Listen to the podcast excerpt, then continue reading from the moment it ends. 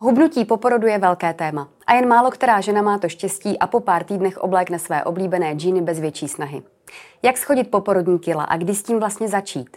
V podcastu Maminka.cz proberu všechny souvislosti se specialistou na výživu Lukášem Vránou.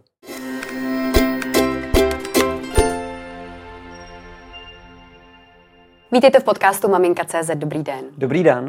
Otázka, kdy a jak začít hubnout po porodu, by se určitě měla pojít se slovem bezpečně. Takže jak a kdy na to jít bezpečně? Tak pokud chceme úplně bezpečně hubnout, tak je to vlastně až po ukončení kojení. To znamená, to období těhotenství a kojení by mělo být, řeknu, jako racionálně sestavená strava a pokud chci dělat nějaká dietní opatření, tak opravdu po ukončení kojení teprve nastává ta správná doba. Čili je to jednoduchá rovnice. Pokud maminka kojí, tak by neměla držet dietu. Je to tak, protože i samotné kojení je vlastně výdejem v řádu několika set kilokalorií, to znamená, už tohle je vlastně nějaký výdej energie a kombinovat to ještě s nějakým deficitem energie a případným deficitem makro a mikronutrientů je úplně nevhodné. Mm-hmm. Tím pádem, pokud eh, to kojení ještě stále trvá, ty první týdny jasné, pak je to různé v měsících a v letech, tak eh, jaký dodržovat takový ten zdravý režim ohledně stravování? Když říkáte, že i kojením se ty kalorie vydávají, tak to je určitě sympatická informace. A jak to doplnit ohledně toho jídla pití? Tak zdraví, já to slovo nemám moc rád, protože vlastně, když řeknu zdravá potravina, tak pokud jsem alergik, tak ta potravina je pro mě nevhodná, takže my spíš o potravinách říkáme, že jsou bezpečné nebo nebezpečné, to znamená, my musíme postupovat bezpečně. No a, a pak, co se týká nějakých opatření, no tak zase záleží, co i preferujeme, protože tady máme, řeknu, vegany, vegetariány, máme tady lidi, kteří se orientují spíše na nízkosacharidovou stravu, na racionální stravu, takže všechno jde sestavit nějakým způsobem rozumně, ale pro každého to může být jiné. A když teda vezmeme takovou tu maminku, která není veganka ani vegetariánka, ale říká si, že by chtěla dodržet zdravý životní styl a přitom postupně, aby eventuálně ta kila ubývala, tak jak by měl třeba vypadat její jídelníček během toho kojení? Tak já řeknu spíš takovou tu základní věc, které bychom se měli všichni vyvarovat, a to je vlastně minimalizace vysoce zpracovaných potravinářských produktů. To znamená, to jsou produkty, když to řeknu velmi jednoduše, které jsou obohacené o nějaké množství um, cukru většinou, sacharidů, nebo bílé mouky, nebo i některých tuků a vlastně často tvoří poměrně eh, značnou část našeho energetického příjmu. To znamená, tohle bychom v prvé řadě měli dát pryč. Co to je? Příklad uh, různý, dejme tomu, konzervy, předpřipravená jídla, zmražená jídla, jsou tam vlastně i cukrovinky, slazené nápoje a tak dále, třeba pizza mražená a tak, a tak dále. Takže vlastně to jsou věci, které by se měly dát pryč. A potom se orientovat vlastně na vyváženou stravu, to znamená zajistit si vhodný příjem bílkovin, sacharidů a tuků. Bílkoviny tam jsou v celku jasné, protože v době těhotenství kojení ten příjem je navýšen o nějakých, řeknu, 10 až 20 oproti normálu. Když řekneme co je to normál, tak EFSA nám říká 0,83 gramu na kilogram hmotnosti. Můžeme zaokrouhlit třeba na 1 gram, takže vážím, dejme tomu třeba 60 kg, tak je to 60 gramů bílkovin. Navýšíme o těch 20%, tak se bavíme, řeknu 70-80 gramů bílkovin třeba, co by tam mělo být.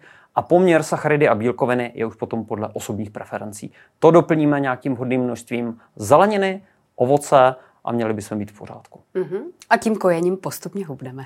Přesně tak, ideálních za ideálních podmínek. Pokud zůstaneme zatím ještě u těch kojících maminek, tak jak se zdravým pohybem v období třeba potom šesti nedělí, nebo možná už během něj, jak, jak nastartovat ten zdravý pohyb? Záleží, jak eh, maminka sportovala předtím. To znamená, pokud je člověk zvyklý obecně sportovat, ta zátěž může být klidně vyšší.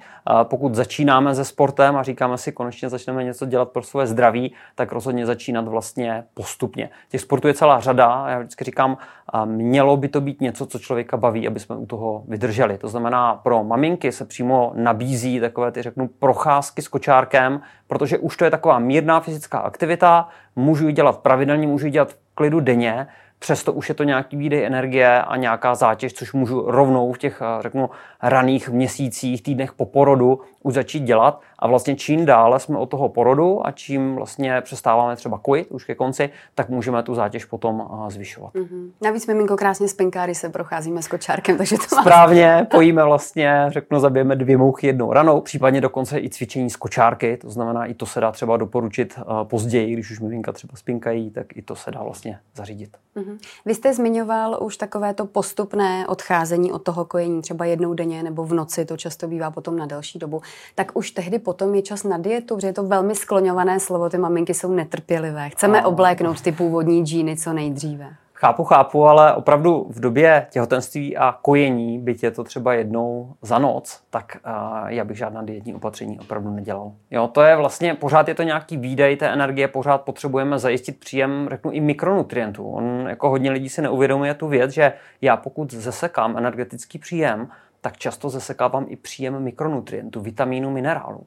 To znamená, my se pak můžeme dostávat i do určité deficience uh, v této oblasti a to se nám pak může promítnout dále. Jo. To znamená opravdu to kojení pořád ta maminka ze sebe vydává uh, nějaké látky navíc, vápník ztrácí a tak dále. Spíš potřebují naopak navýšit ten příjem, než to zesekávat. To znamená opravdu vyčkejte až uh, po ukončení kojení k nějakým dietním opatřením a pokud se kojí, tak spíš mít takovou tu racionální vyváženou stravu, zdravou, jak jsme si říkali, pro každého člověka je to něco jiného a přirozeným způsobem se prostě stravovat. Mm-hmm. Lukáši, jaká je normální doba, kdy se vrátí žena na svou váhu bez nějakých drastických opatření? To je taky velmi častý dotaz. Kdy se to tělo dá do pořádku? Opět výchozí bod. To znamená uh, množství svaloviny, množství tukové tkáně. Když vezmu nějakou normu, uh, ta norma neexistuje, pokud se bavíme o procentu tělesného tuku, protože uh, standardně si říkáme něco o body mass indexu, ale body mass index je spíše statistická hodnota, protože to je pouze nějaká funkce výšky a hmotnosti a u sportovců absolutně nefunguje. Na druhou stranu, pokud mám takzvanou normal weight obesity, to znamená obezita při normální hmotnosti, tam nám taky nefunguje. Takže je lepší se řídit spíše procentem tělesného tuku. No a když se bavíme, co je taková ta norma, neexistuje jedno, jako jednotný hmm. konsenzus, můžeme se bavit, dejme tomu 20 až 24% tuku u žen, řeknu kolem té třicítky, tak tam bychom se měli dostat. A pak záleží, jestli ta maminka má 35% tuku, anebo 28, anebo někdy 50 a různá hodnota tuku znamená i různou dobu redukce. Takže opravdu záleží, jaké jsou ty vstupní parametry, jak nastavíme energetický deficit a za jak dlouho se vlastně dostaneme k tomu cíli. A samozřejmě, pokud děláme nějaké, řeknu, drastičtější opatření, tak to jde rychleji. Musíme samozřejmě dělat i nějaká následná opatření. Pokud to děláme, řeknu, přirozeněji, pomaleji, no tak to samozřejmě jde pozvolna. Mm-hmm. Takže když jsme netrpělivé, tak se to může rychleji vrátit, asi takhle řeknu. Uh, jo, efekt s tím úplně nesouvisí, protože to je častá mílka také, že jojo efekt uh, souvisí s rychlostí redukce. Na to neprokázala ani jedna vlastně uh, studie. Jo? Spíš se prokázala funkce mezi celkovou ztrátou hmoty a jedno, jakým způsobem to děláme a uh, následným přibíráním. Takže spíš jsou důležitá ta opatření, co děláme potom. Jo? To znamená, pokud zhubneme, tak máme vlastně nějaký další výchozí bod a nejhorší je oslavit to v cukrárně. No. Takže uh, je opravdu si nutné uvědomit, že pokud zhubneme na nějakou hodnotu, tak je potřeba začít dodržovat racionální, zdravý životní styl, to znamená nejenom stravu, ale i pohyb, odpočinek, regeneraci, spánek. To všechno je potřeba mít takové v nějaké rozumné hladině. Mhm. Není to jednoduché.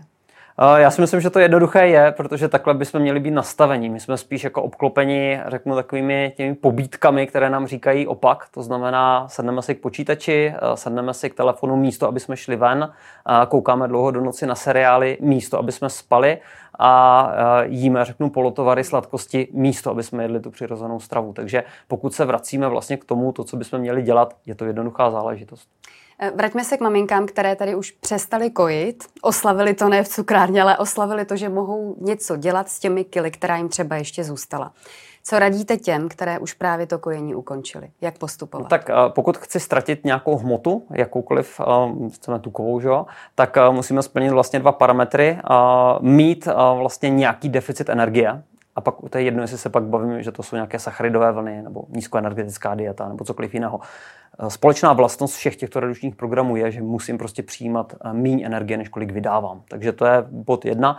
A bod dvě, zajistí, eh, zajištění těch esenciálních látek, zejména příjem bílkovin, tak aby nám nepadala svalovina a příjem mikronutrientů a dalších, a dalších látek z této kategorie. To znamená vitamíny, minerály, polynasycené mastné kyseliny, klidně i fytonutrienty a další. Takže toto musíme vlastně zajistit. Pak se bavíme jenom, jak moc velký energetický deficit jsme schopni snést nebo nám zdravotní stav dovolí. Mm-hmm. Čili není to tak, že se řeknou přestanu večeřet a ono to nějak půjde. Asi by to chtělo sofistikovanější přístup podle toho. Může to být třeba tohle jako jeden z těch pozvolnějších, úplně bez problémů, protože pokud to opravdu udržím, pokryji, protože i ve večeři mám nějaké bílkoviny, tak asi bílkoviny budu muset třeba v jiných jídlech navýšit, když budu vynechat večeři, tak to může být, řeknu, celkové snížení energie třeba o 10-15%. Ale my můžeme na to jít třeba ještě, řeknu, trošku silněji, jo, protože ty kategorie jsou poměrně dobře probádány, používány v praxi, nejenom jakoby výživovými poradci, ale lékaři v nemocnicích a můžeme jít na úroveň třeba takzvané nízkoenergetické diety. Což pozor na to, dieta bez následných opatření sama o sobě nebude fungovat, ty lidi zhubnou, ale naberou to zpátky, protože nemají zavedený takový ten zdravý životní styl.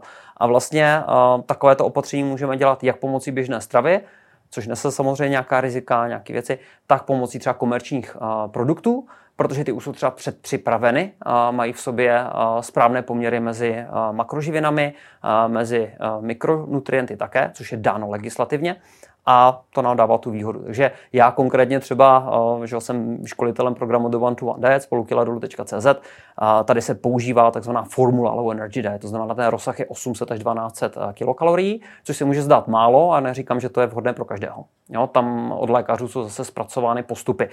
Obdobným způsobem můžu postupovat u běžné stravy, to znamená, pokud já navrhuji třeba nějaký jídelníček, že dělám třeba i se sportovcem a podobně, tak vlastně taky se rozhoduju, řeknu, podle stejného nějakého rozhodovacího stromu, navrhneme nějaký příjem energie, navrhneme nějaké množství bílkovin a tak dále. A to už jsou, řeknu, ty postupy rychlejší, kde se může počítat třeba i s úbytkem kilo a půl, dvě za týden. Mm-hmm. Jo, a opět zase tady se určitě vyrojí komentáře, to je nezdravé a tak dále.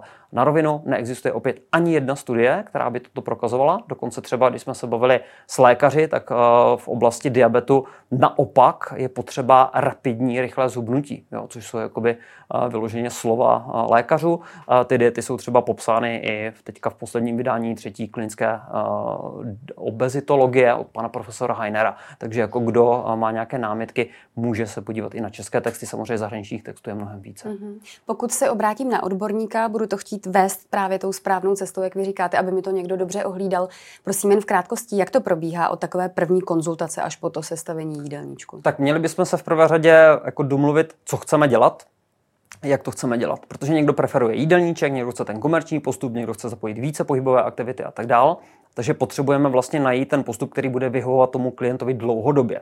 A je to vlastně z toho důvodu, že redukce hmotnosti nebude probíhat dva týdny nebo tři týdny. To je vlastně dlouhodobý plán. A v tom případě to, co my navrhneme, musí vyhovovat zejména tomu klientovi. Takže pokud někdo preferuje pozvolné hubnutí pomocí jídelníčku, bez problémů, je potřeba počítat, že to může trvat třeba 4-5 měsíců mm-hmm. úplně v klidu. Pokud někdo bude preferovat třeba nějaký uh, trošku více intenzivní způsob, OK, ale taky se bavíme o měsících. Není to prostě dva týdny. Takže na úvodní konzultaci bychom měli zjistit zdravotní stav, vůbec ty vstupní podmínky, vstupní parametry, změřit si toho člověka na nějakém bioimpedančním přístroji, samozřejmě radši nějakém trošku lepším. Zjistíme vlastně, kde se nacházíme. A pak jsou velmi důležité pravidelné kontroly. Ono hodně lidí toto podceňuje, ale třeba právě ve studii Droplet se toto zkoumalo, což je studie pár let stará, kdy jenom rozdíl v tom, že mám nebo nemám stupní nebo nějaké pravidelné kontroly, tak znamenal prostě rozdíl několika kilogramů za rok. A to je to, že každý nad sebou potřebuje nějaký, vždycky říkám, klacek, byč nebo nějaký dozor, kam já se jdu vyspovídat. To znamená, důležité jsou pravidelné kontroly, ze začátku nejlépe po týdnu, pak třeba i pozvolnější, tak, aby jsme vlastně viděli postup, aby jsme získali zpětnou vazbu od toho klienta, aby jsme si znovu změřili, co nám to v tom těle, těle dělá, protože někdy ztratíme hmotnost, zejména v prvním týdnu, jenom na vodě. Odvodníme, palíme glykogen tam se neděje nic.